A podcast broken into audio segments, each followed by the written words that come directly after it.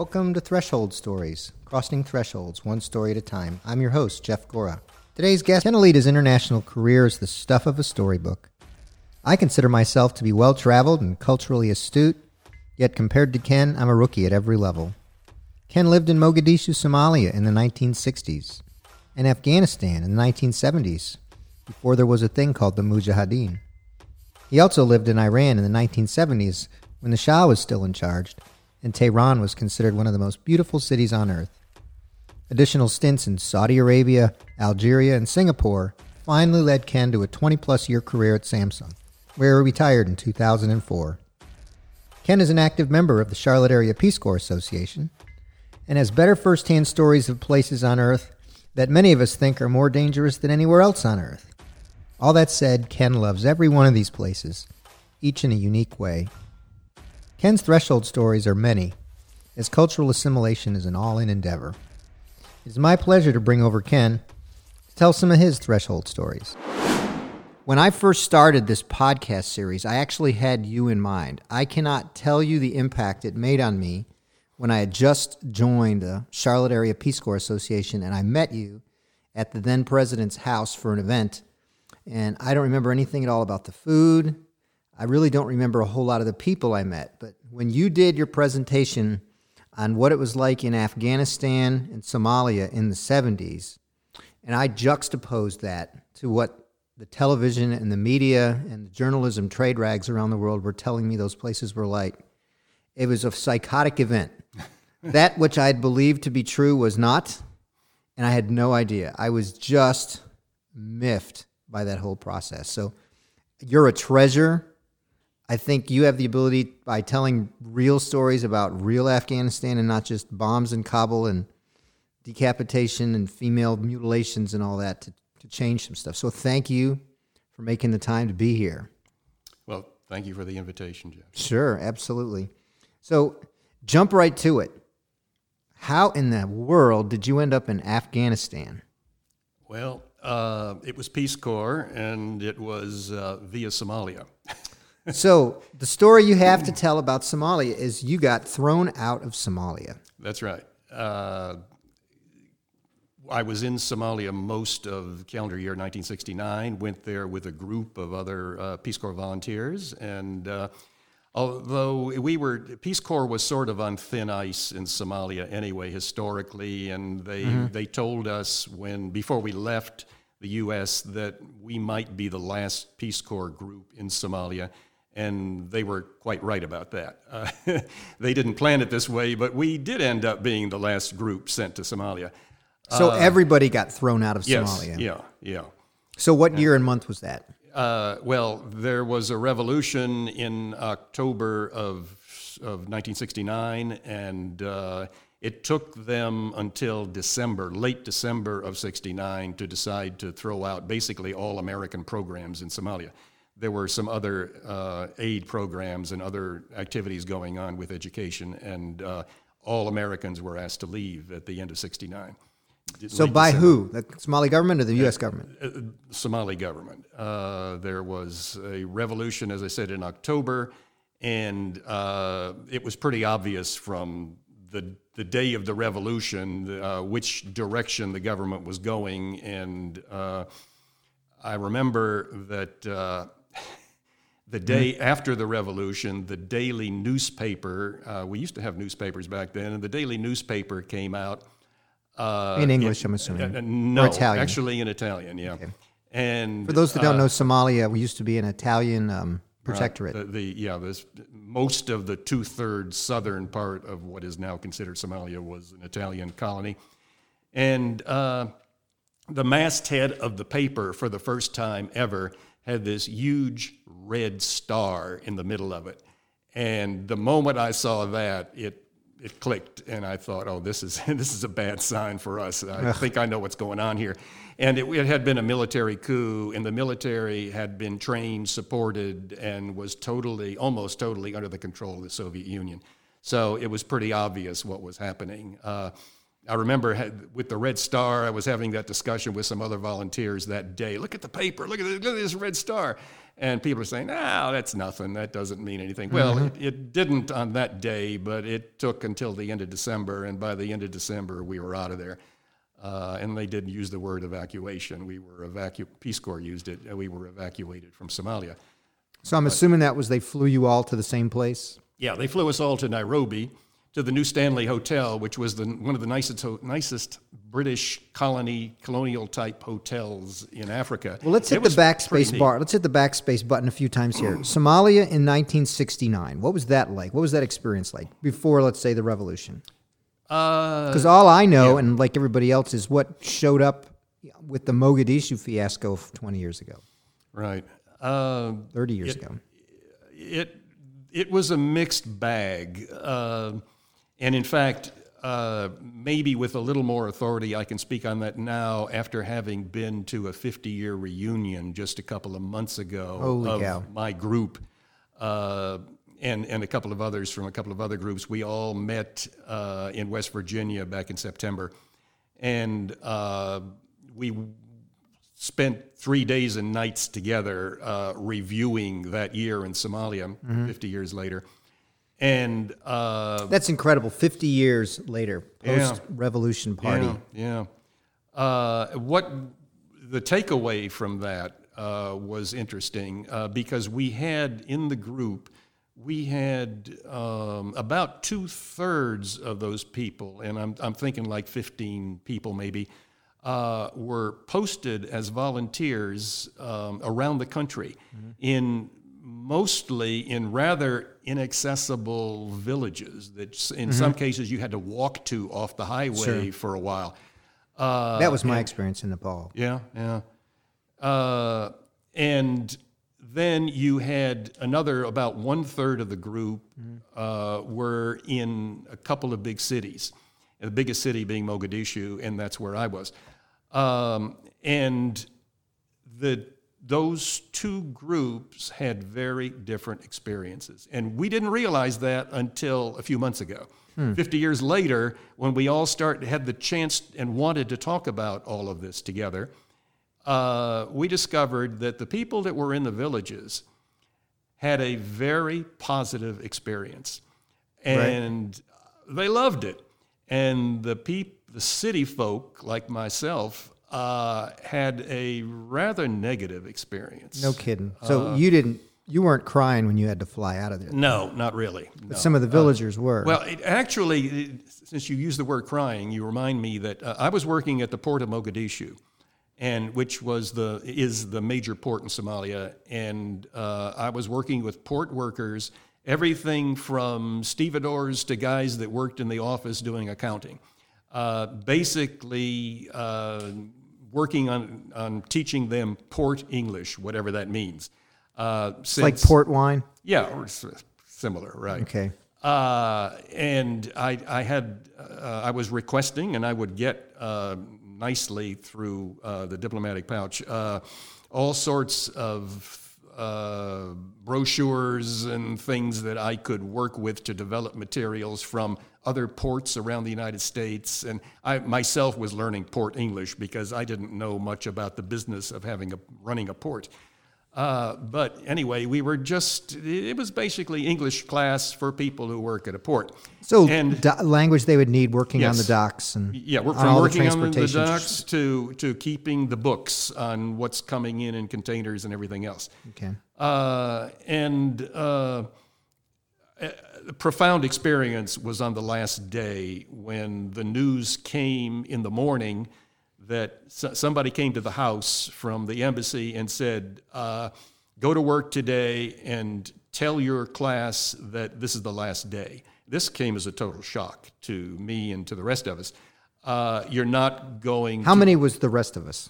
How many uh, of you were well, there? well, in uh, in Mogadishu, uh, there were about eight of us. I think in Hargeisa, there must have been about another four or five, uh, and then there were those other, the other group of about fifteen or so in the villages. Uh, it was the last day for everybody, whatever their job was, and not everybody was a teacher. There were people doing healthcare and other Sure. jobs out there. Uh, anyway, and a friend of mine in Mogadishu was working in the prison. Boy, does he have stories to tell prison, prison in Mogadishu. Uh, but uh, so I went to work and uh, went to the port and saw my class, and they're all there, and it's it's a bunch of guys, and most of them looked kind of tough, and you know, they're port workers for the most part. Uh, and I said, I've got some news for you. Uh, today is our last day with this class. Uh, and How did that go? Well, you reminded me of it just now when you used the word crying. Uh, I spoke to them for a couple of minutes and I told them how much I enjoyed meeting them, knowing them, working with them, and I hope that they got something out of this experience. And, uh, you know, within about 10 minutes, I was out of there. And when I was leaving, several guys, several big guys were actually crying. And that that brought tears to me too. I mean, I couldn't. They're hugging me, and uh, they couldn't believe this was happening. And then they're swearing about the revolution, and they're swearing at the military, and they're they were PO'd. There was no doubt about that. Uh, but it it was the end. I didn't mention that wor- any of those words. I didn't talk about that. I just said uh, we're being asked to leave this country, and uh, you know it's it's unfortunate, but I've got to go, I'm, I will be out of Somalia within 48 hours. So that that was kind of how that went Fascinating. And then from there, you flew off to. to Nairobi, and uh, that well, long story short, there a, a uh, assistant director of the Peace Corps uh, flew to Nairobi from Washington and announced to us that uh, there was a new Peace Corps country opening up, and that uh, we Peace Corps at the time was negotiating with the government of that country, and that very soon the announcement would be made, and they would like all of us who want to uh, to join in that program. And the country was the Bahamas. And we just went crazy. Hey, we're going to the Bahamas. Everybody's going to the Bahamas. Of course, we weren't going to Nassau or Freeport. I mean, we were going to some out island, we were warned, uh, where there are more mosquitoes than anything else. Uh, but we were all psyched up for the Bahamas and uh, spent about a week around Kenya, and then they flew us back to our home of record in the USA, wherever that was. I ended up in, in Charlotte. And uh, we're waiting, waiting, waiting for something to happen uh, on, on the Bahamas. And meantime, shortly after arriving back in Charlotte, a letter arrives at my parents' house uh, from the draft board in Charlotte, uh, which opens up a whole new topic of conversation. It does. So let's we let's cut right to it. You yeah. used the Peace Corps to evade the draft, for lack of a better phrase. Well, for lack of a well, to defer the draft uh, because Peace Corps did not replace military service. Uh, Peace Corps just delayed your military service Sure. is by law what happened, what was supposed to happen. Um, but everybody, in any case, as now had to register for selective service, and so of course I was. so we're now early 1970, correct? yeah, correct. Yeah, Jan- January of 70. And um, the letter comes from the draft board. It says uh, to report downtown in Charlotte to the draft board office uh, for a hearing. So I go down there uh, at the appointed time and uh, set myself down in front of a bunch of old white men who are staring at me. And they want to know what what game it is I'm playing here because uh, you know I left Somalia and uh, why did I leave and what's happening. Uh, so I tried to explain it to them and that I was on standby and I was shortly going to be leaving uh, on my next Peace Corps assignment because by law you were allowed two years uh, Deferment. deferment. Yeah. So and I'd only used about one year of that, so I had another year coming. And uh, so I was warned by the board that uh, I had better get a new assignment soon because um, if I don't, uh, I, I definitely will be drafted. And I just remember this one old fellow sitting across the table from me, uh, putting his finger in my face and saying, Son, I know what you're doing, and you're not going to get away with it. uh, Okay, and um, immediately the thought that came to my mind was, well, I'm glad you know what I'm doing because I'm not sure I know what I'm doing. But anyway, uh, okay, yes, sir. Uh, so I left, and uh, It's a good chance to practice smiling at that point. that's true. Yeah, yeah. I don't. A lot of people have said I don't smile enough. That's that is true. Uh, So you leave the draft board, and next part of your story, you've got two years uh, and one month listed in Herat. Yeah. I would argue that most people don't know where Herat is. So, for the benefit of the folks who are listening, where is Herat? Yeah, Herat is uh, in the northwest corner of Afghanistan, uh, just a short drive from the Iranian border. Uh, and historically, there's good reasons for that because uh, Iran and much of Afghanistan uh, is was part of Greater Persia, and So they shared a lot of the same culture, yeah, same languages. Yeah, exactly. Yeah, yeah. Uh, most of the people in Herat speak, the natives will speak um, a dialect of Farsi, which is quite similar or the equivalent of what's spoken in most of Iran, uh, and quite different from the Farsi that's spoken in Kabul. Uh, and then you've got another official language in Afghanistan also called Pashto uh, mostly in the south of Afghanistan. But uh, Herat's in the northwest corner and uh, short drive to Iran. And at that time, if you went straight north, it was an even shorter drive to Turk. Well, today Turkmenistan. Back then, the Soviet Union.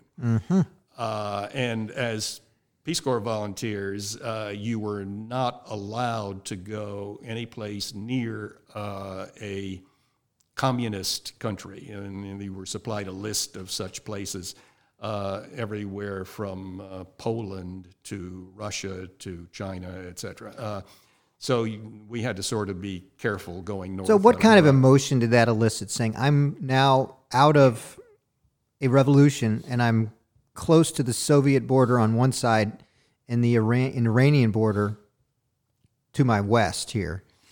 What kind of emotion did that elicit? Like, did you land there? Were you scared?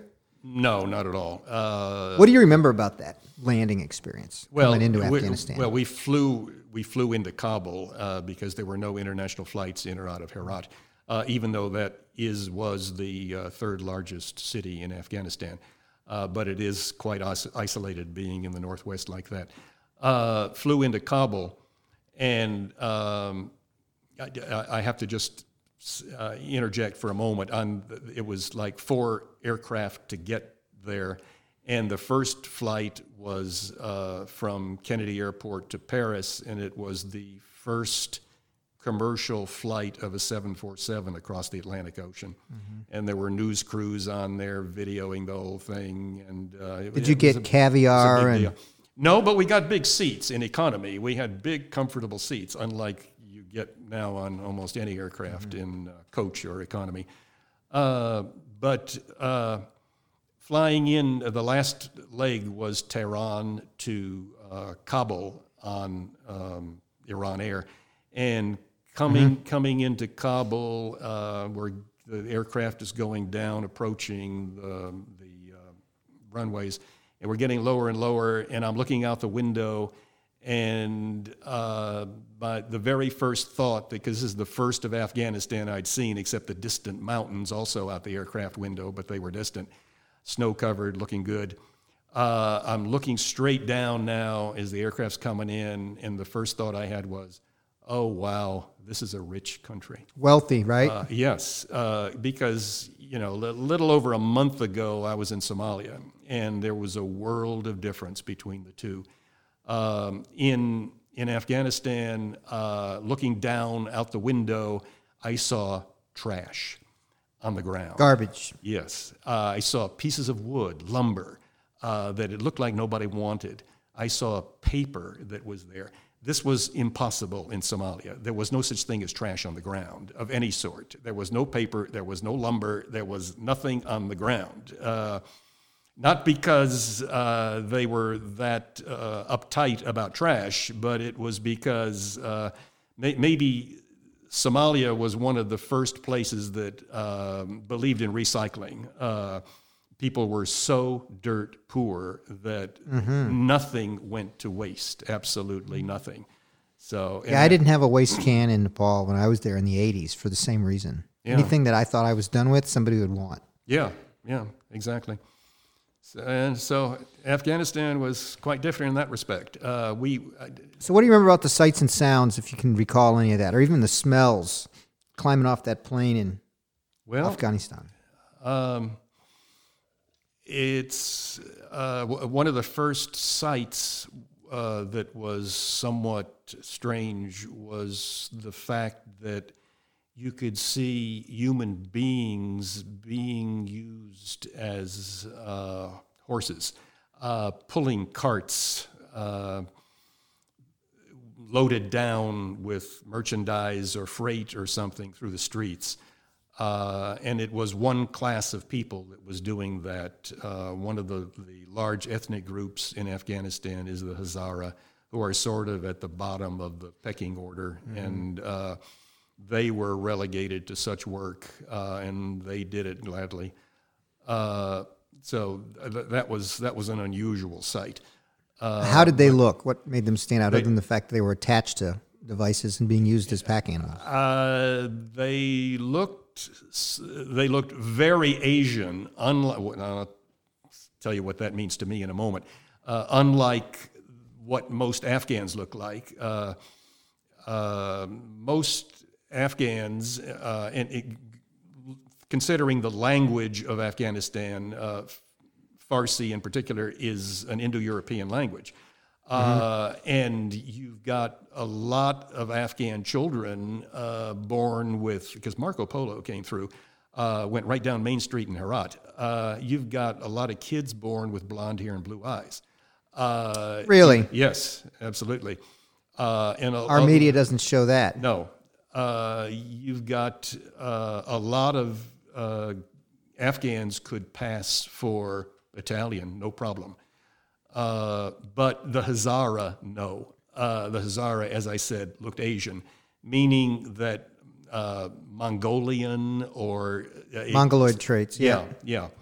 And uh, It's not a racial slur. It's a medical. That's a medical term. Right. Mongoloid traits. Right, and so they stood out from the rest. uh, They're they're 100 percent Afghan citizens, but uh, that was an easy to identify group. And if you were in that group, I think you were relegated to, uh, as I said, um, Very few. Americans born today, let alone Peace Corps volunteers today, know what you just said. They can't fathom a group of people saying everybody born in Brooklyn is going to Mm. push cars for a living or something like that. Everybody from Oakland, California is relegated to cleaning toilets. That just doesn't go into our category of possible over here. yeah, But that is kind of the way of the world. Yeah.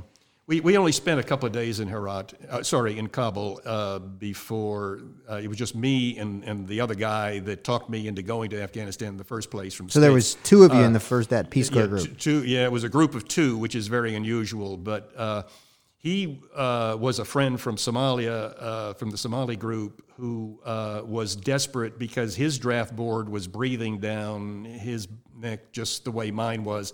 And he made the extra special effort of going to Washington, going uh, up and down the hallways of the Peace Corps building, knocking on doors, saying, Please, uh, do you need a volunteer? Uh, anywhere in the world, I'll go, I'll go.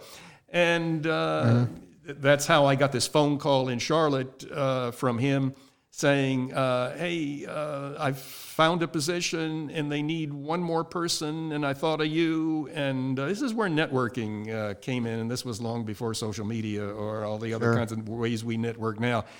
Uh, old-fashioned networking really worked for me uh, throughout my career.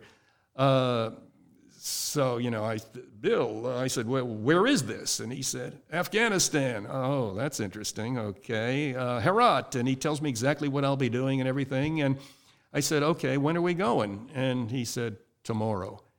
So what time of day did he tell you we're leaving uh, This- tomorrow? Well, this was early afternoon, two two o'clock or so. So uh, your phone call came So in. it's 1970, January 1970. You've got what? Eight hours, ten hours left before you go to bed, that's right. And then you wake up and you're going to cross the world for two years. That's right. That's that's the way it happened. What do you Um, do? What do you do with those eight hours of life when you realize whatever you know is about to get turned upside down? Well, and did you just go out and get drunk or something like that? What did you choose to do? Well, it was again. Bear in mind, it's January, and it was cold enough in Charlotte, and I had a sneaking suspicion it was going to be colder in Afghanistan, and I was right because there's no central heating or anything approaching that. Uh, the moment my mother got home, uh, she was working, my father was working. Uh, I said, uh, same thing I said to my father, I've found a job, and well, they're happy to hear that. Uh, so I'm, I'm, out of the house. They're happy to hear that. Uh, so where are you going? Afghanistan. Oh, Afghanistan. Oh, and, and when are you leaving? Tomorrow morning. What? Tomorrow morning? Oh no, we got to do shopping. So uh, jump in the car and bought a bunch of uh, winter, good new winter clothing and sure. uh, just provisions for uh, a, a harsh uh, climate. And, And that was your luggage. yeah, basically. that, that was the luggage, right? Uh, So when you said Afghanistan, what kind of imagery went through? On? Now, this is what was going on in Afghanistan in the '70s that might mean something to your parents. Not much is the answer. So the. Russians had not the Mujahideen Russian invasion. None of that had happened No, yet. no, and there was no talk of war, insurrection, or Muslims, or uh, anything else. Uh, it was just another far off place that uh, people didn't know much about, but that also means they didn't really know anything negative about either. Um, so it was going to be an adventure, and that's the way I looked at it too. It was going. So to be an you went to there with optimism for sure, yes, yeah. and your parents didn't send you over there with this fear and trepidation of being shot by a Russian. Not at all. No, no, nothing, nothing like that. Uh, and, but Ken, what if today you said I'm going back into the Peace Corps, and they said, Ken, we're sending you to Afghanistan? Same response or different? uh, today, Yes. I think today I wouldn't want to go. Uh, I had the, you know, slightly related. I had the opportunity a couple of a year and a half ago to go to Somalia again uh, because in some of my group, Once thrown out of Somalia, that's right, some of my not always thrown out of Somalia. Uh, some of the folks that I had the reunion with actually took advantage of that offer uh, because it was to monitor an election in the North uh, as an independent international monitor. Um, a lot of Peace Corps people were offered that, and uh, several people took it up, and they had a pretty positive experience. But that was in the north of Somalia, which some people consider to be a separate country now called Somaliland. Uh, it's not internationally recognized, but it does have its own uh, telephone country code. And uh, No kidding. Yeah, the International Telecommunications Union has recognized it as a separate place, but politically it's not recognized, and there is uh, that's got to be sorted out. But uh, it is very different from most of the country in that it's the old British colony, and uh, Somalia was uh, most of what we now call Somalia was Italian in the south and British in the north. And uh, the northern part today is uh, quiet, under control. Uh, people uh, are living a reasonable life, and they would like that peace to come to the whole country.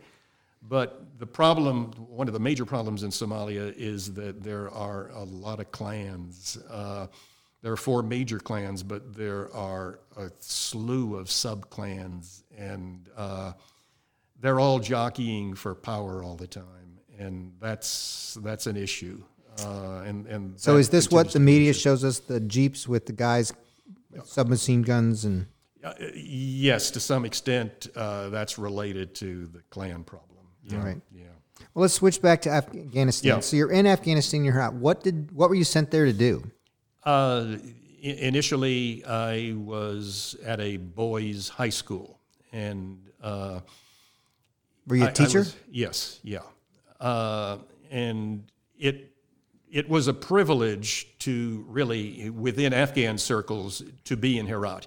Within Peace Corps circles, it was a privilege, and it was two of us, myself and Bill, the guy that I went over with, who got sent there. This rubbed a lot of other American Peace Corps volunteers in Kabul who were still in training and had all applied for Herat and had been turned down. this rubbed them the wrong way, and uh, we didn't develop any friendships from that group uh, because uh, everybody wanted to go to Herat. It is the cultural center of Afghanistan. Uh, it has a long lineage of uh, poets and um, other very educated uh, authors and and uh, all sorts of folks who uh, are famous within the circles of mm-hmm. Persian culture, and uh, it, it was a capital of culture for all of Persia at one point uh, several centuries ago. So it retains a lot of that still and uh, it has a lot of educated people and is much more relaxed than Kabul uh, in many ways. And even, you know, during the last 20 years, there has been very little violence in Herat, even though uh, it's the third largest city in the country. Uh, but it, I, considered it also a privilege to be uh, chosen to go to teach in Herat. And but they warned us that, again, uh, this could be the last time they sent volunteers to Herat. This was the final test to see whether Herat really wanted Peace Corps or not. Uh, but it was also sort of a test to see uh, whether Afghanistan wanted Peace Corps or not. Uh, it was rough. Peace Corps considered it a, a hardship country, and that's saying something because right. most people consider all Peace Corps countries to be hardship countries. But when Peace Corps and Nepal was not a hardship country, even though we were yeah. poor and right. not a lot of infrastructure. Uh, so, uh, so what's the what's the climate of Herat for people who don't understand quite where it's at on the map? Well, what's your well, winter like and what's your summer like? We'll, we'll t- uh, talk about the school year for one thing to answer that question, and that is that uh, school uh, school year runs from March to uh, about uh, September. Uh, and that's all because the rest of the time it's too darn cold. Uh, and as I said, what does that mean? There's no central heating. Uh, well, it's usually below freezing, and the winds coming off the desert and off the mountains. You've got mountains and desert. It's surrounding Herat uh, the winds are fierce.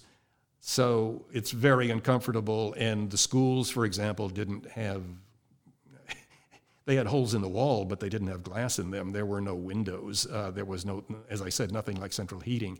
So uh, you just had to sweat through it in the summertime. Summers are pretty fierce uh, also. They're hot because, mm. again, you've got the winds coming off the desert uh, in, in the middle of the summer. So, uh, so put some numbers on that for extremes. the people who are listening in. Well, it, it, generally, you know, Fahrenheit degrees. It's it's over hundred in the summertime, much of the time, and uh, in the winter, again, I, am not sure really how cold it would get. Uh, but, but, you'd never uh, warm up. No, you'd, you'd never warm up. Impossible. So some somewhere between October you get cold and you thaw in March. Yeah, correct. Uh, and for for Did you bathe during that time? sometimes, yes. Uh, but um, same time, uh, the volunteers were encouraged to, th- during uh, volunteers who were doing teaching, uh, during their off season, uh, they were encouraged to develop projects or they were handed projects to do. And quite often, uh, like for volunteers in Herat, those projects involved going to Kabul and doing something uh, in the eastern part of the country in Kabul, like develop uh, education materials if you were a teacher, or um, working in a hospital or, or, nursing or something if, if you were doing healthcare. Uh, there were lots of projects that Peace Corps mm-hmm. or you would come up with to get you out of Herat and a few other places like that that were kind of unlivable in the wintertime. And because there there was better housing in Kabul, and there was some semblance of heat in Kabul, and uh, you could survive the winter in Kabul, even though the winter wasn't really much milder. Uh, there were like like uh, someplace you would hear in the news a good bit uh, just uh, within the past ten years, Jalalabad, uh, which is on the way between um, Kabul and the Pakistani border. Uh, that place is incredible. It's it's only an hour or so's drive to the east from Kabul, and there's orange trees and oranges growing all over the place in the wintertime. It's like Florida almost uh, in, in Jalalabad. Uh, and that's where a lot of the fresh fruit was coming from in Afghanistan uh, during the winter. Let's back into that because you're down the next question here is what did you um what did you eat in Herat? Um, Or what is Well- the diet of Herat? Yeah, the, the local diet uh, consisted uh, with a lot of fresh vegetables of all sorts, and because there was a lot of that grown locally, but the, the water was coming from the mountains and came in channels. Uh, they, the Persians developed uh, a system of underground channels that brought water from the mountains down into these valleys and, and desert areas that could be cultivated. And so there was uh, plenty of agriculture, and they had uh, a lot of fruit too. Um, apricots come to mind immediately, uh, pistachios come to mind immediately. Uh, the first house I lived in had both apricot and pistachio trees in the backyard. Uh, so that was pretty neat. You go out and pick your own food. Did you have meat? Yes, uh, plenty. Uh, it, it, for an American, it wasn't that expensive. For an Afghan, it was kind of special, and they didn't do that, but maybe a couple, three times a month or something, just because of the cost. But there was no problem getting uh, primarily lamb and a little bit of beef, but uh, the lamb was good, high quality, really nice, and uh, shish kebab, lamb kebabs over some good rice uh, all the time is sort of a standard meal in Herat. And uh, there were even a few good restaurants uh, in Herat at that time because that, that would serve that. Because uh, Herat was on the main tourist trek uh, between Europe and India. No kidding. So we had, uh, uh, well, the top of the list would be the Germans, maybe because they were the richest. Uh, a bunch of Germans would uh, get a Volkswagen bus and uh, Oh, this is straight leave- out of the hippie. yeah, yeah, yeah. A lot of them were. They'd jump in the bus and drive to India, and uh, they would get to the Iranian border and uh, of Turkey, and discover that uh, the Iranians were not very understanding of hard drugs. And so they, they had to hide the stuff or get rid of the stuff, do something, and, and just drive through Iran as quickly as possible. Nobody wanted to hang out in Iran. But uh, the moment they crossed that border and got near Herat, uh, and they're in Afghanistan, uh, they were all hell broke loose. Uh, they thought they were in paradise, and uh, a lot of them, oh no, we're not going to India. We're going to stay in Herat. Uh, but it was it, it was because of the marijuana more than anything, and hashish more than anything else. So we're in so we're in Afghanistan at this point, and um, the draft board comes back into play. Yeah, uh, I How did that? How does that I'd been loomer come back into life? I've been doing my uh, my time at the uh, high school that I was teaching at in in uh, Herat, Lycée Jami, and um, one day uh, we find out from the U.S. AID Agency for International Development contact there, uh, who was posted in Herat. He had a two-way radio, shortwave radio with Kabul, and there was some sort of urgent message for me. And he comes to my house and says, "You got to come back to his house and get on the radio, talk to somebody at the embassy." I do, and they say that uh, basically that I've got to get to Kabul right away because I'm being drafted. Uh, Boy, does that not take the wind out of your yeah, sail? no kidding. Uh, so I How I- far away is Herat from Kabul uh, in that metric? Six, well, Six hours? s- Oh Lord, no, no. It's obviously six, seven hundred miles. Uh, How did and, you uh, get there? Fly it? Uh, Camel? y- you, were you trying to delay at that- this draft? uh, luckily, at that time, they had just uh, opened an air route, and uh, it was possible to fly uh, DC threes from with on a wing and a prayer from uh, Herat to Kabul. So flew back, but I had also gone to Kabul several times, made the trip, and it was practically a 24-hour drive uh, across the whole south of the country uh, from Herat to Kabul.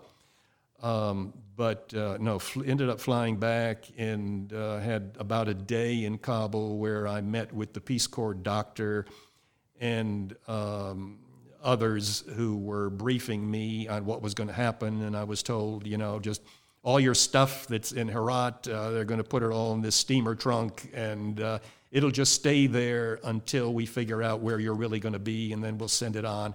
Um, so, okay, that's Ay, what caramba. Uh, and the next thing you know, I was on my way. Now, the nearest. What do you mean on your way? Where did you go? Well, yeah, the nearest U.S. Army base, and that was Camp Darby, Livorno, Italy. So I had to. so you flew from Kabul to Yes. Livorno, Italy. Yeah, yeah, which is impossible. You you fly from uh, Kabul to Rome. That flight existed, and then from Rome to Pisa, and then in Pisa uh, there was a sergeant at the airport there who picked me up and drove me to Livorno and Camp Darby.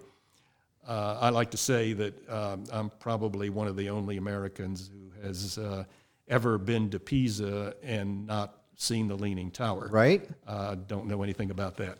But uh, got to uh, Camp Darby. So how long does it take to get to Camp Darby from Kabul? Um, well, most of a day, basically. Uh, it was a good day's trip. You left Kabul in the morning and you were in, in Camp, Dar- Camp Darby before dark, I guess, uh, that evening. Wow. Uh, but uh, So you're arriving at Camp Darby. Are, are you getting flashbacks of the um, crew in Charlotte who grilled you and pointed fingers at you? And Yes, yes, that's right. Uh, because it looks like I'm in the Army now. Uh, and basically, I was told that, uh, you know, you've got uh, two years in Peace Corps, and you've had your two years. Uh, you had a year in Somalia, you had a year in Afghanistan, and time's up. Uh, I should interject here. There is one other factor that uh, some people may not be familiar with, and that is the uh, lottery. Uh, this was a free lottery. You didn't have to buy a ticket. This was a lottery that was conducted in Washington in 1969 that linked people's birthday up with a number between 1 and 366. And uh, the lower the number, the more likely it was that you were going to be called into military service. Uh, and uh, flashback to Somalia, if you don't mind, for a second again. Sure. Uh, I will never forget that uh, this one day, we, we weren't really aware uh, of this as volunteers in Somalia very much. We were sort of out of the, the news loop. But uh, a bunch of us decided to uh, go up to this American snack bar, which was run by AID uh, downtown in Mogadishu. And once a week or so, we'd go for a hamburger or something like that. And went up there, and the moment we walked in, there was something strange going on. There were people staring at a wall in the dining room. And I'd never seen anything like that before. And then we realized there was something posted on the wall. And what was on the wall was a printout of that they had just gotten by cable uh, of the birth dates and the um, lottery numbers synced up. And uh, there was one guy in my group, my Somali group, who was using every four letter word he can think of, uh, swearing up and down in the room quite loudly uh, because he was number one. Uh, and it's true that shortly thereafter he was drafted. Uh, within a month or two, he was pulled out of Somalia before the rest of us were. Uh, and before the rest of us had been persona non grata told to leave. Uh, but uh, I was like about number 180 or something like that, which I thought maybe was a secure position. Uh, it sort of depended on how many people locally where you came from were enlisting of their own volition and what else was happening and what the quotas were for your draft board. So I thought, well, you know, 180 something, maybe maybe I'm okay. Well, it turned out that I was being drafted and I was at Camp Darby. Uh, so that had to be a scary feeling yeah, it was in in a way it was. Uh, because Peace Corps and War Corps are inverse. right? That's true. That's true. However, uh, Camp Darby kind of uh, mitigated that to some extent because uh, it kind of reminded me of Southern Pines. Uh, it, it, had big, tall pine trees, and there was a golf course. And uh, huh. I'm walking around in civilian dress, and people are calling me sir. And I thought, this isn't bad. I think I could do this. Uh, but then reality set in, and oh, wait a minute, I think I know where I'm going when I leave Camp Darby. And it's, um, it's in the other direction. Uh, so, uh, so the story's got a happy ending. Yeah, in that uh, I, I, I take this battery of tests, and the sergeant tells me, "Ken, you can do anything you want. We can we can uh, we we can have you in air traffic control if you want." And I say, "Oh, I like that." Uh, he was, you know, offering me jobs, and uh, said, "Okay, I'll, I'll think about it." Uh, he says, "You know, anything, anything. Tell me what you want." And then I had to say it to Sergeant. I had to give him the news. I said, Sarge, I, I just want to go back to Afghanistan. And he, that was the wrong answer. He didn't really appreciate that, but uh, okay, okay, well, we'll see. Uh, so then my last stop was the medical office. I had to appear before a doctor who was an army captain, and uh, I went in there, and um, already on his desk was the file that I had brought from the embassy Peace Corps doctor in Kabul and he had gone through it and uh, mm-hmm. you know was asking me questions about my health and I, I had seen in, in Herat I, it is true that I had seen people in the streets dying of cholera there had been a, a, a big cholera epidemic when we got there mm. uh, and uh, I had a lot of uh, digestive and other problems uh, but still, I mean, I was able to function and, and things weren't that bad.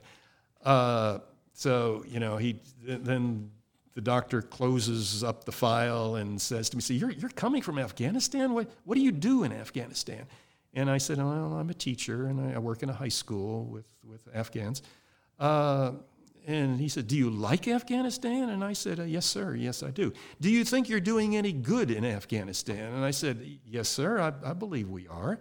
Uh, and uh, he says, Well, uh, l- l- let me tell you something.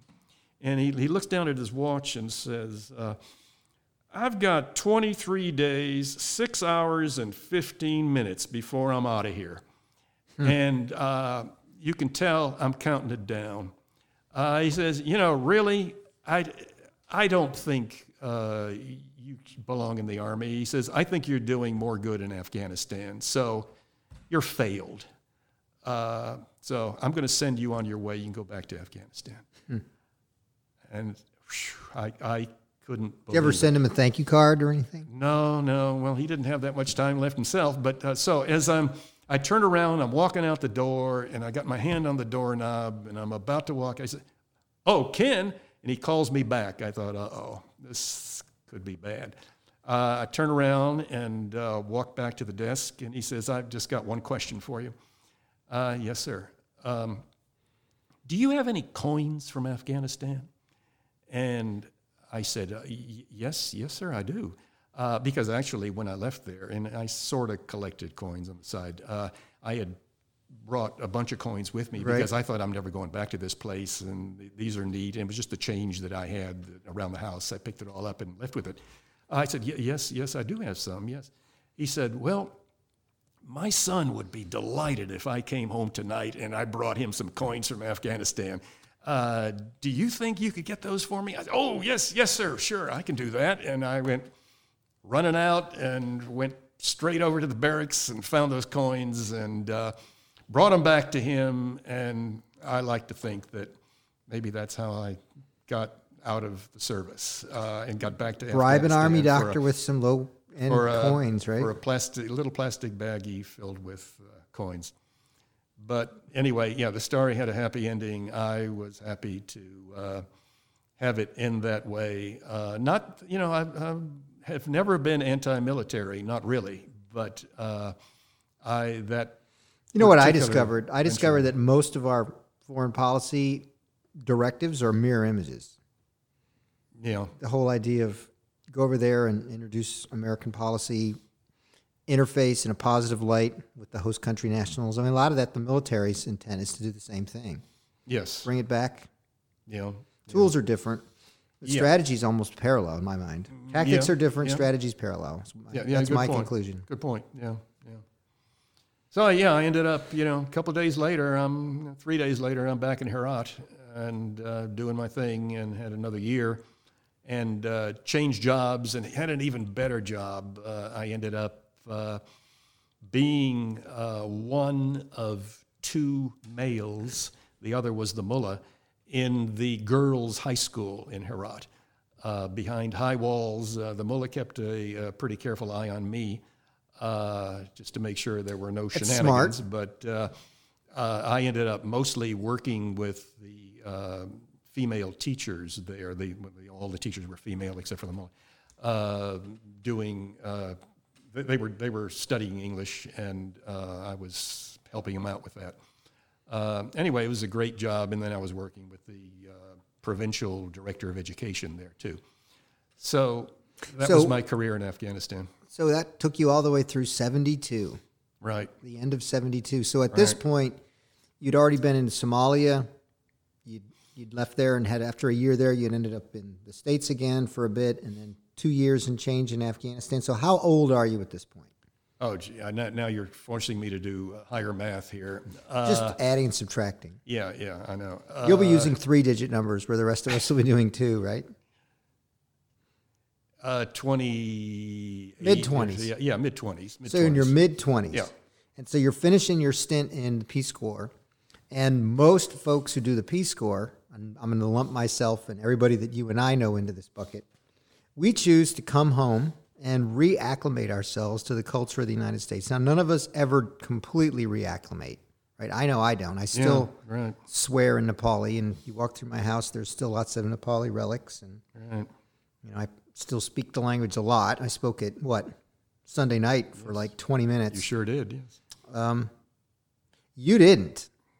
You made a not. I'm, you, you can't say a career because it's more than that. You made a lifestyle out of international living, and therein lies. I mean, the the Peace Corps stories you just told are the stuff of legend within that Peace Corps space. But now we're going to jump out of that Peace Corps space and just go to the humanity space. You are a permanent, permanently missettled immigrant. Mm-hmm. right? Is that a fair Well, yeah, summary? yeah, kind yeah, of, sort of. More or less, yes. And if I stare at the list of the rundowns here of what you did that you sent me, because I asked you, Ken, I can't keep up with all the who, what, when, where's. Fortunately, everything here is terrestrial. Hmm. There's, you didn't spend any time on Venus. You avoided Mercury. It said they didn't have adequate enough sunscreen. But what I have here is I got two stints, three stints, four stints in Saudi Arabia. Hmm. We got two stints in Iran. We got a stint in Singapore and then a really long stint in South Korea. I was looking for what they had in common and I couldn't find much of anything. Oh, but you forgot Algeria. Oh. Algeria. Algeria. Yes. So- also, I'm going to hop around a bit because I still want to dispel some of the myths that make us up. You were in Iran working corporate America ish jobs. I'm looking Bell Helicopter, uh, National IR Radio, Television, and Cinema, all of us based out of Tehran. What was Tehran like between 74 and 77? Interesting place. Uh, it was uh, So, where are we at in the timeline of history of Tehran at this well, the Shah was firmly ensconced still, although there was some dissent. Uh, Did you but- feel safe? Y- Yes, yes, absolutely, yeah. Uh, and in fact, I mean, uh, the whole time I was there, the uh, U.S. military had quite a presence there, uh, Uh-huh. training, uh, training Imperial, Iran- Imperial Iranian aviation and uh, also the Army and the National Guard. So uh, there were U.S. bases around Iran, and there was even in Tehran, there was Armed Forces radio service. No So you could walk around with a little transistor radio and you could hear American radio. Uh, a lot of network shows from the States. And, Boy, and- have times changed. yeah, yeah. Uh, that that was Tehran, uh, and there was even a um, a, a uh, drive a morning drive show on the radio and a evening drive home show on Armed Forces Radio, uh, and that that sometimes caused a little bit of trouble because uh, one of the worst aspects of Tehran at that time, and it's even worse now, is was the traffic. The traffic Hmm. was bad, uh, and there were no rules, and there was a lot of use of the horn, and it was crazy. And so the the drive to work and the drive home shows on the radio sometimes would be these are U.S. military DJs that are doing this. Sometimes would make jokes about Iranian drivers and and all the Brilliant. That's a great way to influence friends. yeah, exactly. Uh, oh, okay, it's in English. Nobody understands. Well, Not. no, no, plenty of people understood, and uh, it it occasionally would cause problems uh, to the point where I think one or two of those guys lost their jobs, even got pushed out of the country in a hurry, uh, for good reason. Really, uh, it was uh, they they went over the line, but. Um, Do you like living in Iran? You know, uh, whatever you- yeah. Uh, other than the traffic, uh, yes. I mean, the people were great. Uh, again, it's a, it's an Indo-European uh, language. Uh, so you were was- stable. Your Farsi was able to carry Yeah. you through a lot of everything. that's right. Yeah. Uh, more or less same language I was using in uh, Herat. I carried over into Iran and uh, got along fine. Uh, there, as I said, there there were dissenters. Uh, there were a lot of Iranians who were not happy with life uh, under the Shah, but um, still, for the most part, things weren't that bad. Uh, certainly, I think they were better than they are now uh, for most Iranians. But um, that See, that's not taught to us in our history books. We're taught that he was a tyrant and he killed la da da da da, and it was a positive event when he left and they took over their own. That's what we're taught. Well, the the real well, I started to say the real problem. No, one of the problems was that it's it's very easy to see that, and it is true that the Shah was put on the throne by the United States, and uh, that rubbed a lot of Iranians the wrong way. Uh, and so anything the Shah did was the wrong thing, in my opinion, uh, by at, least in the opinion of uh, those people thought that uh, the Shah was doing this in the name of Washington. Uh, he wasn't doing it for Iranians; he was doing it for Washington. Uh, that there was a lot of that.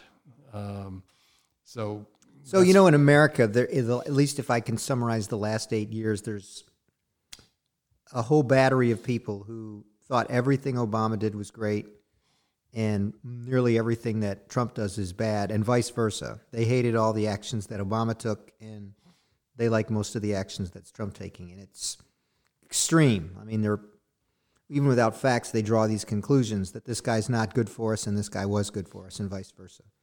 Is it that same sort of dichotomy where they thought everything the Shah did was bad, regardless, even if it wasn't?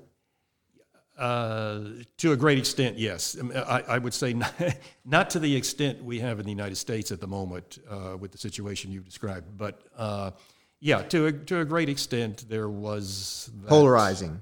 Yeah, polarization. There was. Yeah. You know what's cool about the story you just told is you didn't. You said you didn't have any fear, and you're not appearing you're not hiding or trying to cover up any fear that you really had when you were No, there. no. I guess you'd felt at that point you'd gone through much worse in yeah, Somalia. And, yeah, difficulties in Somalia, and and just the difficulty of some of the difficulty of life, like in Herat, the winters, etc. I mean, Iran had central heating everywhere. Uh, uh, not that far from where I lived, there was a um, the, the Rudaki Hall was a large uh, state-owned auditorium that brought in ballet uh, from Europe and uh, the arts. And uh, I, I was employed. Uh, Bell Helicopter was uh, military type contract. On the other hand, also uh, I worked at the uh, College of Television, Broadcasting, and Cinema. And the Shah encouraged the arts, and we had a, a Tehran Film Festival every year where people from Hollywood were coming Mm-hmm. No and kidding. Uh, attending and showing films, first run films for the first time. Uh, and there was a cinema industry that was being encouraged in Iran uh, to the point where now there are, every once in a while in this country, uh, in the USA, an Iranian film or a film made by Iranians, uh, not necessarily in Iran, but in Farsi, will come out. And there have been several that I can't think of at the moment uh, in the last two, three years. Uh, so the, the film industry of Iran continues to exist, even if it is outside the borders. I would never have known that. And uh, they win, you know, occasionally at Sundance Film Festival and some of these other film, more prominent film festivals. They win awards, these Iranian films, still to this day. Uh, and that all started with the Shah, and I'd like to think that it started with the uh, College of Cinema that, uh, that I worked at. Uh, Would you go was- back if somebody said, "Hey, can you want to go spend three months on a contract in Iran?" Not at the moment. Again, uh, there's there's been too much news out of Iran recently, even with the prisoner swap. Uh, there is the question of uh, we're holding more of their prisoners than they're holding uh, of ours, and uh, with this prisoner swap, would that maybe encourage them to grab some more Americans who happen to be passing through there, so that They they, got can empty get more stalls. of their guys out? Yeah, yeah. Uh, so no, at the No. moment, no. But at the same time, let me say this: I know this year, I know some very brave Americans living around here who uh, who are uh, Iranian Americans who have gone back to see family uh, this year. Uh, and it, it, with a little bit of risk, I think they've done that, but they did it. Um, and they, they've got American passports now, and they would be easy pickings if somebody wanted to do some picking, but and hold. But they they did it, uh, and these were people, as I said, from around here, who hadn't been back to Iran in seven, ten years or so. So uh, I don't know, but I, I wouldn't go back right now. These kinds of stories are mission critical because we have so much of our media convincing us of doom and gloom globally and hope is gone and risk isn't worth taking and stuff like that. To hear of the courage and people feeling that they're safe enough to actually do it now very much does a great job at unwinding those lies we're getting. yeah, I yeah, mean, that's the appreciative part of doing these podcasts. So let's jump from there to Algeria. Mm. Now, granted, there's an ocean in the way Yes. between the two places. How did you go from Iran to Algeria? Well, uh, You no longer have the language card. That's true. Well, uh, I, sort of third or fourth language or something was French, and I'd been studying French in high school and college, and uh, and that is the fallback uh, in Algeria. It was it was a French colony for way too long. If you talk to any Algerian, Right. And um, they, you know, they had a major war with the French in order to get them out, uh, which they eventually were able to do. Uh, but uh, when when I arrived there, uh, it uh, had been independent for quite a while and had was getting some aid from uh, Europe, European countries, very little assistance from the United States, and a lot of assistance from the Soviet bloc. Uh, this was a, a uh, it was an interesting job uh, under very trying uh, living conditions. Well, this is your longest stay anywhere to date, according yeah, to this right here. Yeah, uh, true. Uh, except for um, Korea. Uh, Well, to date, right? Yeah, This yeah, to date, yes. Uh, yeah, it, it in a way it was you know geographically speaking great location because uh, you could fly to Spain in in a half an hour um, to, to the Balearic Islands uh, from Algiers uh, for very little money. Uh, you could get to uh, the rest of Europe in an hour or two. Uh, so that was kind of neat. It was good for vacations and escapes and things. And there was a lot of escaping because of the trying living conditions, as I said, which I'll get to in a minute.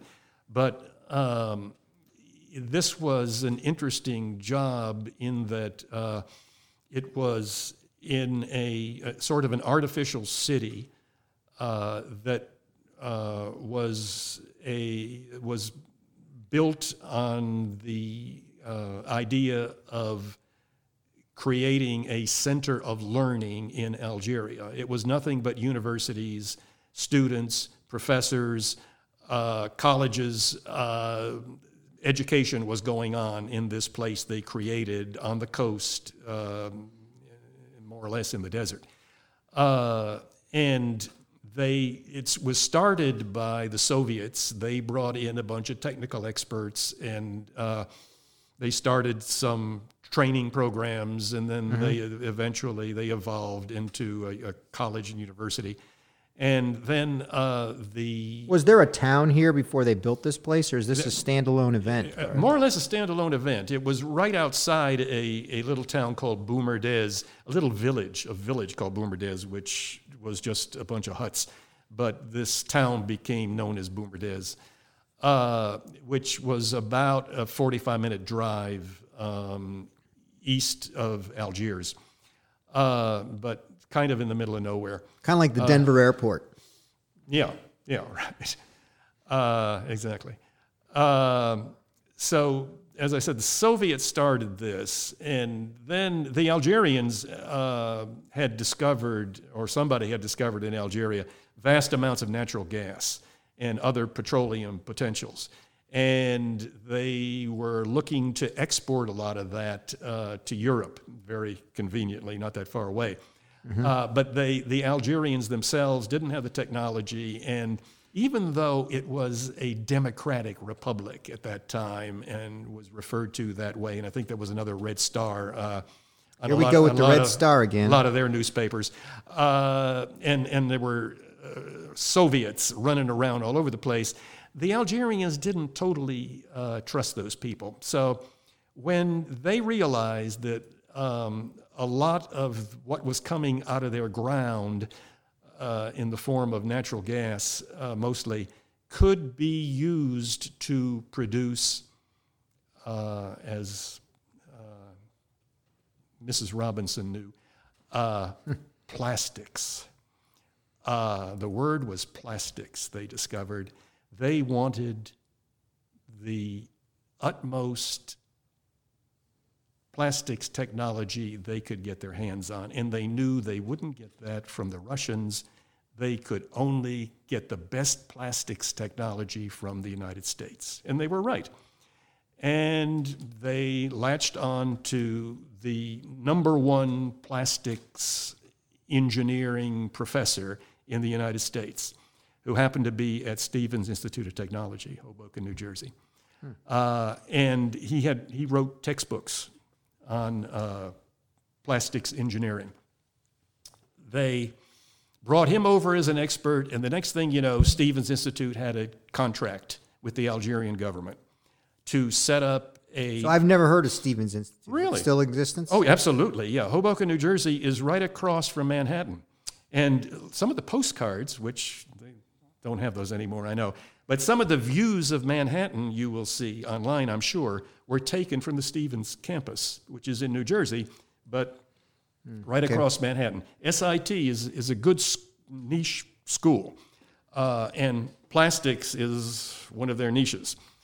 Uh, and uh, this professor, as I said, had written several textbooks mm-hmm. Uh, that were used extensively around the world to teach plastics. So they got hold of him. They ended up with a contract with Stevens uh, and something, uh, it was other partners, including the, the Education Development Center in Massachusetts and uh, the University of Akron. Maybe you know the University of Akron. Uh, the Zips. And, uh, okay. Uh, because of tires and rubber, the University of Akron is known. they were part of this. It was a consortium of technical schools, but those were the main ones SIT and Akron and uh, EDC. Uh, so you were a teacher? Yes. Set up a um, graduate school, basically. Uh, the, the students would. For Algerians or yes, for, internet, yes, for Americans? Yes, for, for Algerians. Uh, and the graduates of this program would have a master's of science from Stevens Institute of Technology, which is internationally recognized.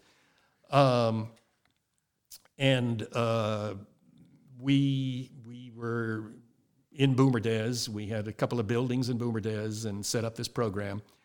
Uh, and it was pretty successful, and I got to work with a lot of really nice young people. Uh, how many Algerians. how many Algerians did you work with at a time? Well, uh, two classes, and each class had about uh, a dozen or so uh, students in it. And one of the neatest things was uh, for me, uh, coming from my previous experiences, uh, the classes were about 50 50 male female.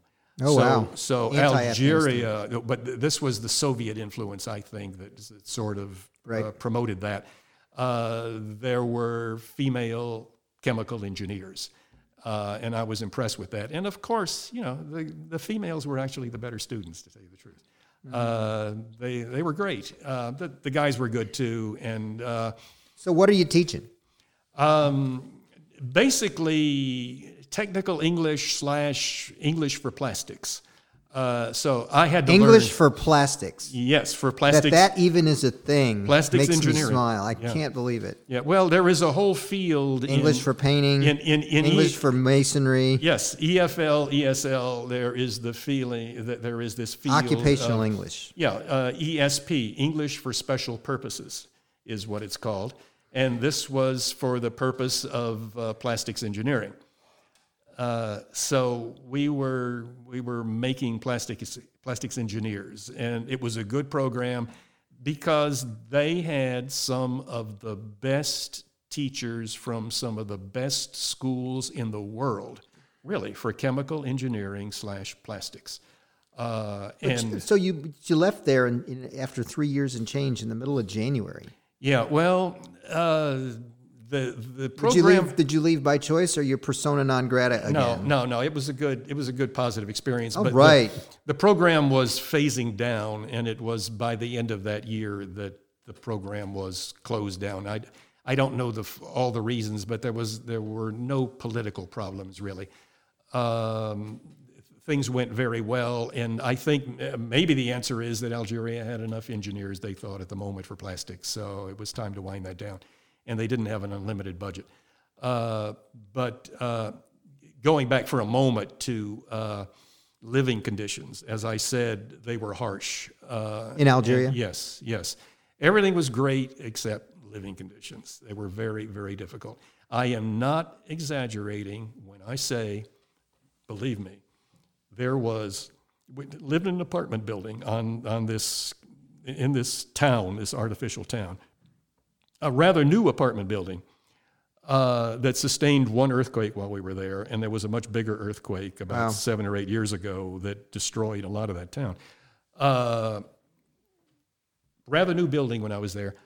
We had in that place a half an hour of running water per week. A And- week. per week. And you try to live with that. Uh, now, Algiers, no problem. I mean, Algiers had a luxury hotel where, you know, there was everything. Uh, but uh, not in Boumerdès. And um, thank God uh, I was working. How with- do you do? What's how does you how do you handle that? What was your Well- strategy for coping? well, rationing, for obviously, uh, is So at you'd the top like of the list. take as much as you could during that half an hour, no. or is no, it no, minutes per day or one day a It week? was, it was one day a week, uh, 30 minutes. It's, and you never knew what day it was. I mean, last week it was Tuesday, and this week it may not be till Saturday.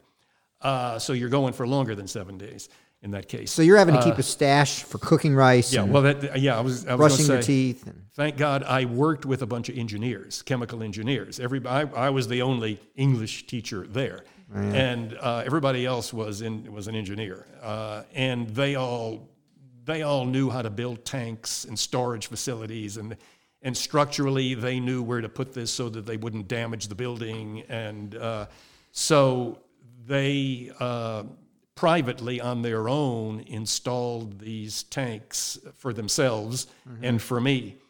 And so uh, I had some pretty big tanks in a spare room in that apartment we lived in. I lived there with my wife, and uh, also on the uh, balcony. Uh, so there was more than just one tank full of water in a week.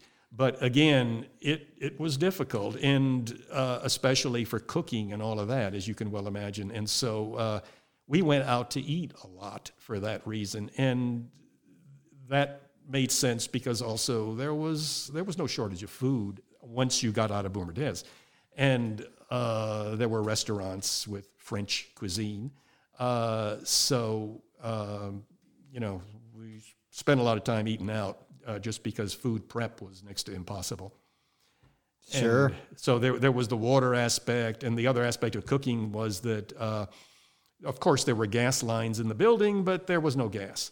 And you had to go out and you had to find tanks of propane. And considering that all this gas was being burned off out in the fields out there, uh, that, Ironic. that, uh, Algeria had, uh, there was no gas in the country basically. And when you saw a truck that had propane tanks on it, you had to go chase it through the countryside and get it to stop and then uh, encourage the guy to sell you a propane tank. Let's talk for the, about these last two countries, or maybe we can say three if we include Singapore in there. But we got a long stint, Ken. We're looking at um, four years plus tax in Saudi Arabia, all at the airport. How did that come to pass? You've been working doing educational ish projects, and you had airport experience from a long time ago, Port of Mogadishu experience. Now you're in Saudi Arabia. uh, How did that come to pass? the airport, you mean? Mm-hmm. Uh, well, it was uh, the, the story of, uh, again, being in the States and um looking for the next contract. Got to go someplace exotic and do something interesting. And That's your theme. Someplace Yeah. exotic, something interesting. Yeah. If you check those two boxes, it's game on, isn't it? that's right, exactly, right. I like it. I lucked uh, lucked up into uh, the right job at the right time, and uh, got offered again with old-fashioned networking. Got offered uh, a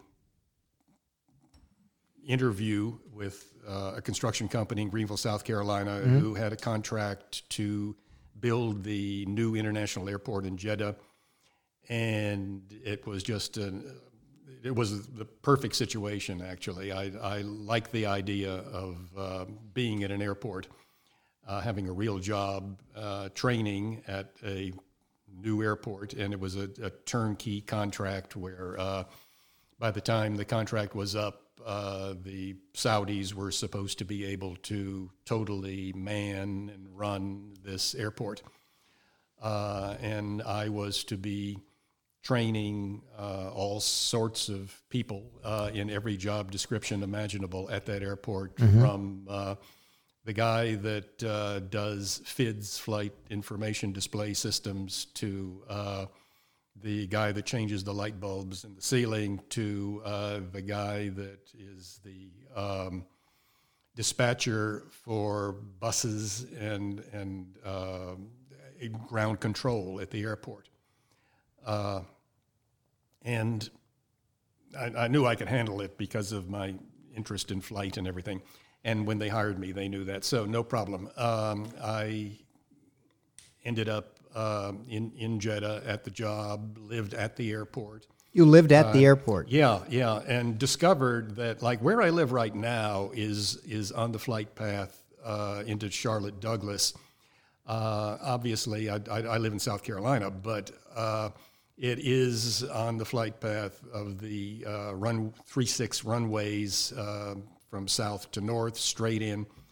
And I get more airplane noise where I live right now beyond Carowinds than uh, where, No kidding. when I lived at the airport in Jeddah. Uh, Was it just there's is- so few flights, or no, it was, well, for one thing, um, I just uh, have concluded that if you live at the end of a runway, either end, you're going to get a whole lot more noise than if you live in the middle of the runway. Uh, we, we had housing uh, very close to the runway, but uh, it was the middle of the runway, not at either end. And there were walls and, and, and uh, other sound uh, barriers that uh, prevented a lot of sound from coming over. So it was quiet, actually, and uh, had uh, full access to the airport. I mean, full access. Uh, had a company car with stickers on it that allowed me to drive on the runway if I needed to do that. Had an office in the tower, and uh, that's where I did most of the training in the tower when we weren't right on the job in a terminal or something. Uh, and it was great. Um, I found uh, a lot of the trainees uh, rather difficult to work with. Let's just putting it politely, they weren't that motivated.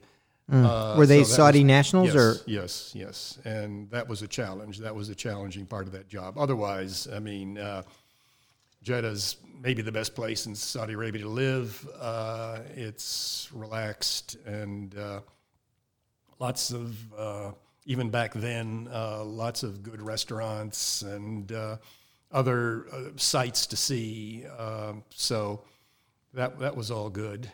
Um, So you know what I'm going to ask because I've Hmm. asked it about almost every other place. Would you live there again? Would you go back? if Somebody said, "Hey, Ken, you're needed in Jeddah." quite possibly, yes. Yeah, Uh, that's, that's yeah. quite a compliment then. Yeah, Jeddah was uh, was pretty good. So what's weather in Jeddah like? It uh, is pretty steady, twelve months a year. Although there there is a summer, there is a winter, but uh, they're not very extreme, and uh, there's not much of a rainy season. Uh, there's a little. Uh, off and on, it does rain, and I actually saw snow there once, but No they, they were they were flakes, uh, drift, uh, just flakes coming down, but uh, small ones. But um, otherwise, uh, it's practically the same 12 months a year. So what's the high low of average? Uh, you're on the Red Sea, and uh, so you're getting a nice sea breeze, and it it's not that bad, uh, really. It, um, Is it like a hundred every day? not not in the winter. No, in the winter it's 90 every day. Uh, in the summer, Get the fleece out, ladies yeah, and gentlemen. In the summer, you, you maybe it's 100 many days, yes, but. Uh, What's it get down to at night? Uh, well, in the city, maybe 60. Out in the desert, maybe 50 or lower. I mean, the desert can be cold at night, and I've done some. Diurnal, right? Yeah, I've done some camping out uh, way out in the desert, and it gets downright cool. Yeah, but still, you're not that far away from Jeddah and, and another other cities. But um, so the, the weather is very predictable. Uh, there's not. not So what'd you do for fun in Jeddah? If you're at the airport and we're talking Saudi Arabian governmental restrictions on this, that, and the other thing, what do you do for fun? Well, at that time, uh, I hate to put it this way, but I will. Uh, one of the neatest things about being there is the fact that you were at the airport. You're in, relative to the rest of the world. You were in a great location for flying out of there and going someplace else. So if you were bored, you so- just go somewhere. Tourism, yes. Uh, it- there is some domestic tourism. I think uh, the government is trying to promote some right now. And for the first time, they're opening some sites that were closed to tourism.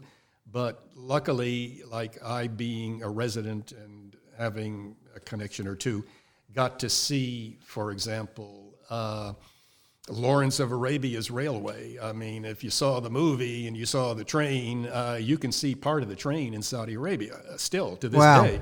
And it's not in a museum; it's in the middle of the desert. They're uh, No kidding. collecting dust. Uh, and everybody know well. A lot of people know about Petra in Jordan. Well, there is a similar site, uh, similar Nabatean, same people, same kind of site in Saudi Arabia, which has been closed to the public. Uh, I think they're going to open that. I've been there. Uh, and if you're into diving or even snorkeling, uh, the Red Sea is fantastic. Uh, there's some great spots to do that. I had no idea. Yeah. Uh, Fishing, you said. yeah, yeah, not far from Jeddah. I mean, you know, 20 minute drive from Jeddah, you can find a good fishing spot in the Red Sea, uh, or, or diving or snorkeling.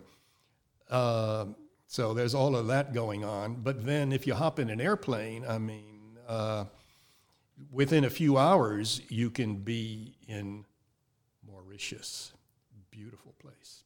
Everybody knows about the Seychelles. Not that many people know about Mauritius. Uh, Mauritius is fantastic. It's A lot of people don't know it's so. pronounced Mauritius. Yeah, yeah. They see all those vowels and they think it's a bowling alley and just try to put them all together. uh, it's in the Indian Ocean and uh, sort of off the coast of Africa. Is that one of the countries threatened by well, climate change, Uh, Not sea rise? Not as badly as some others, I think. Because I know Seychelles is absolutely. Yeah, yeah. They, no, they've got a little more elevation there, I think, but uh, it's in some ways it's an island paradise. Uh, been to the Seychelles, and all of this is from from Jeddah, Seychelles, uh, Madagascar. Uh, spent time in Madagascar. Uh, a little unusual right now to say it, but made several trips, and they were enlightening. It was great to go to Yemen. Uh, and I really So you're the only American I know that's ever been to Yemen for a non-military reason. Yeah, hate the fact that there's a war going on there now. Uh, Yemen is always has been uh, practically a, uh dirt poor Arab country that was little known and uh, should be, and I wish it were a lot better known. Uh, the uh, my one plug would be for a book called The Monk of Mokha, and the fact that uh, even though a lot of Ethiopians claim that coffee as we know it was discovered, invented, and developed in Ethiopia, no, actually, it- that all happened in Yemen. Uh, the coffee we drink, really from the Arabica beans, uh, originated in Yemen. And there Who would are- have guessed? there are two people um, at the moment in the USA who are attempting to revive that business in Yemen uh, with war going on at the same time. Uh, one of them is an ex military who was so impressed with the Yemenis that he's devoted the rest of his life to helping the people in Yemen, U.S. military. And then the other is a Yemeni American, a young man who whose family, when he was oh, uh, two, three years old, um, immigrated to the USA and they ended up living in California.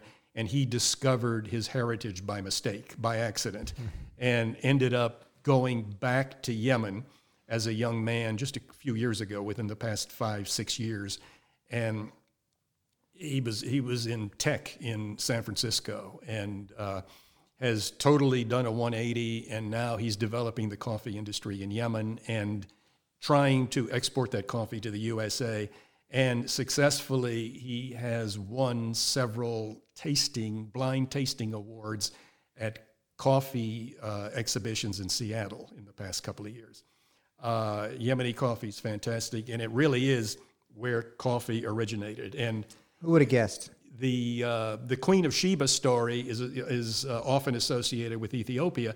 Actually, Shibam is in Yemen, and e- anyway, Ethiopia and Yemen were the same kingdom, just separated by some water at that time when the Queen of Sheba was reigning. Uh, so all of that never known that. all of that is the, the Yemeni tie and the coffee tie is fantastic.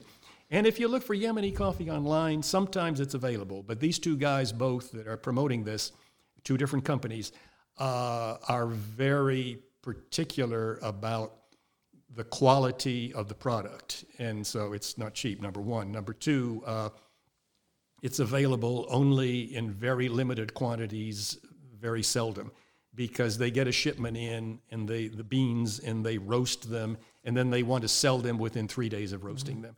So it's not what you buy at uh, the supermarket. It's much higher quality than that. But so you could fly to Yemen and do that. You could go to Oman. You could go to Bahrain. You could go to Kuwait, and I did all those places uh, from Jeddah.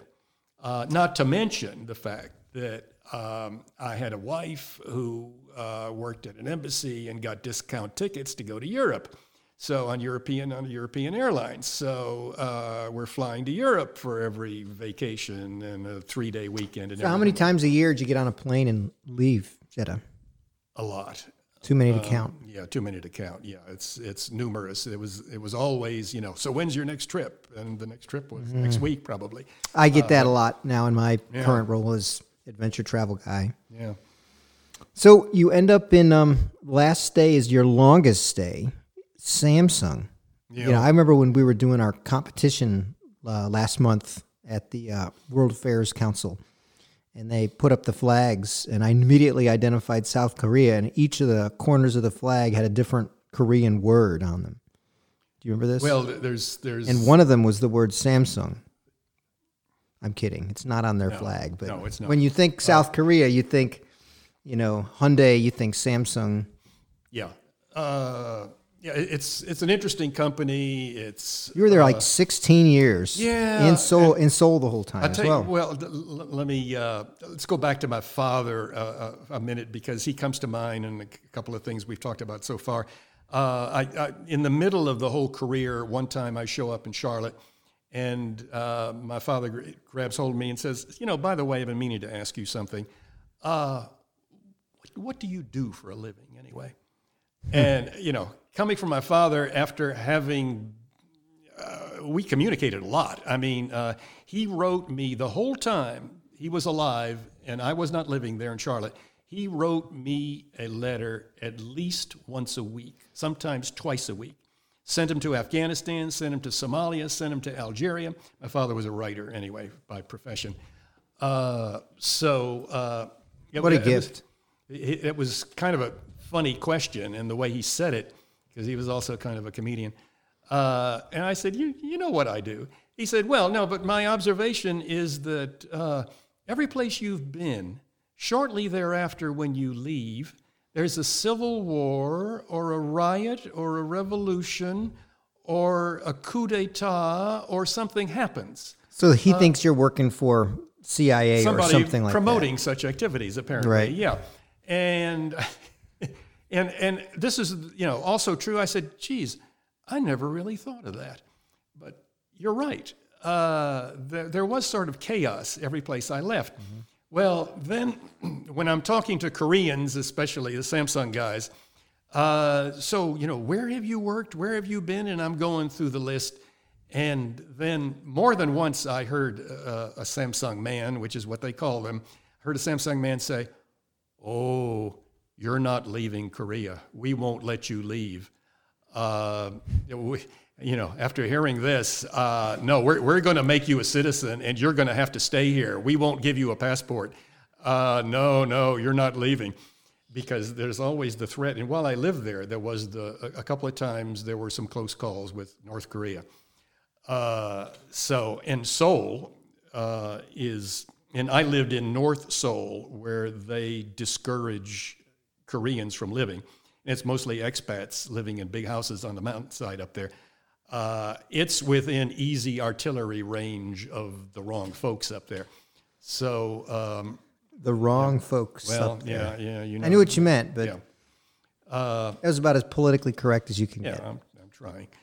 Uh, yeah, but uh, But ignoring 16 years, all of a Yeah. sudden you went from a stint of two here, three here, four here, three here, all the way to 16. what was it? Korea was comfortable, uh, you know, in every way, shape, and form. The, the job was great, the living was good, uh, people were good, uh, money was good, I'll be honest. Uh, everything was good. I had no complaints. And the fact that my wife was there and had a good job.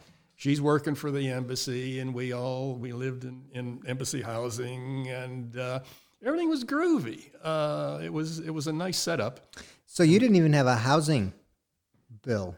That's correct. Yeah, yeah. I never had. Well, with all of these jobs, I never had to pay rent or worry about housing uh, with the whole career. Uh, however, let me just be uh, clear on that. At the same time, every year I filed an income tax return with the IRS, and every year I had to put down the value of the housing as part of my income. So they, they get you coming and going. So even though you were spending more than 100 and whatever the cutoff is nowadays, whatever many days a year you're spending outside of U.S. soil, you were still being expected to pay federal income Yeah, tax? yeah, correct. Yeah. But you didn't have a state income tax, did you? No, no, thank God for that. But um, although it, uh, working for USC, there was a big argument with California. Uh, California wanted to uh, to hit me with California state taxes, Yeah. and I had to fight that, and eventually I won. But because you know, I lied and said, I've never even set foot in California. I, I have nothing to do with that. Uh, and eventually they relented. But uh, no, I've never, never paid any state taxes that way. So you're in Korea for all these years. And during that time, you've had more than one opportunity to reflect on all the different places you lived and what you went through and avoiding the draft and all the languages you'd put under your belt. And um, what was it that moment when you said, you know, I'm going to go back to the States? Well, because uh, it wasn't until you got back here that I met you. Yeah.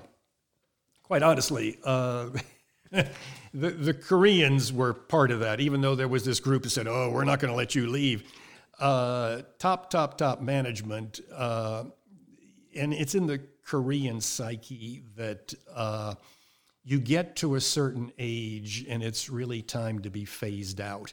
And I saw that with a lot of good people at Samsung. Uh, we've got to have a young, dynamic company. And, and I was pretty young and dynamic and crazy even when I left. But um, they, a couple of times I got called into this vice president's office, and then he would take me out for dinner and drinks and everything else, socializing, and he would keep raising the subject of retirement. Uh, so I knew that uh, you know it was in the works. Uh, and eventually. So were you a Samsung employee throughout all that? Yes. Yeah. Okay. Yeah. Uh, absolutely. And uh, and to this day, I respect the company, and they were great to me, and, and always, including after I left. Uh, so, and, and it is just ask any young Korean person, and they will tell you that is the company to work for in Korea. Not LG, not Hyundai. Uh, but Samsung. Every young university graduate tries to work for Samsung. I mean, I've been really? in a couple of Korean restaurants here and just thrown when, when I realized that the, the person serving me actually was Korean, uh, I would just throw out a little bit of Korean. Ooh, you speak Korean. How do you speak Korean? Well, I, I lived there for 16. Oh, you lived, well, you, you were in the military. No, no, I wasn't in the military. I worked for Sam. you work for Samsung. That's my dream job. I've, I've twice I've been told that in Charlotte at a Korean restaurant. Oh, you work for Samsung. That's my dream job. Uh, to this day, they young people dream about. So what you do and where you work were blurred. Dream jobs, yeah. not dream company, but they would equate the two. Yeah, yeah, uh, absolutely. I've seen that before. Yeah. So let's go back to the question you know that's coming. Samsung calls and said, "Hey, we got a six month gig. You coming?" Yeah, I think I would. You'd go back. Yeah, yeah. In fact, uh, just for all sorts of logistical and other uh, reasons, I haven't gone back uh, since I left, but it's on the calendar and uh, for one of these days. And I know a number of people have. Uh, I want to check it out again. Have you got any ideas about writing a book or perhaps even being a consultant for the Peace Corps, helping with cultural immersion stuff? Because your um, portfolio of skills is crazy unique. Yeah, well, in a way, that's good. In another way, it's uh, very niche, and you've got to find the right venue to uh, use those things. Uh, but yeah, I mean, uh, with networking again, if somebody called and made me an offer, I would very seriously consider it to a lot of the places I've been, not just the places I've worked at. Uh, so no, you know, things are still possible. I think. Uh, knock on wood, I'm I'm still healthy and uh, got my wits about me. So uh, I guess uh, I would consider Nearly anything at all. Yeah. Well, it has been my treat to finally get the whole story out of you, Ken. Well, or at least most of the story. Because normally in the past we get interrupted by life or our orders being delivered or we've got an event to go to or something. But getting it all of is wonderful. Um, thanks for being on the show. Thank you. Enjoyed it. Thanks for listening to this chapter of Threshold Stories, crossing thresholds one story at a time. Ready to cross more thresholds with me in two weeks. If you have any questions, feel free to reach out to me directly. You can find me on LinkedIn or on my Facebook page at Jeff Gora Team USA.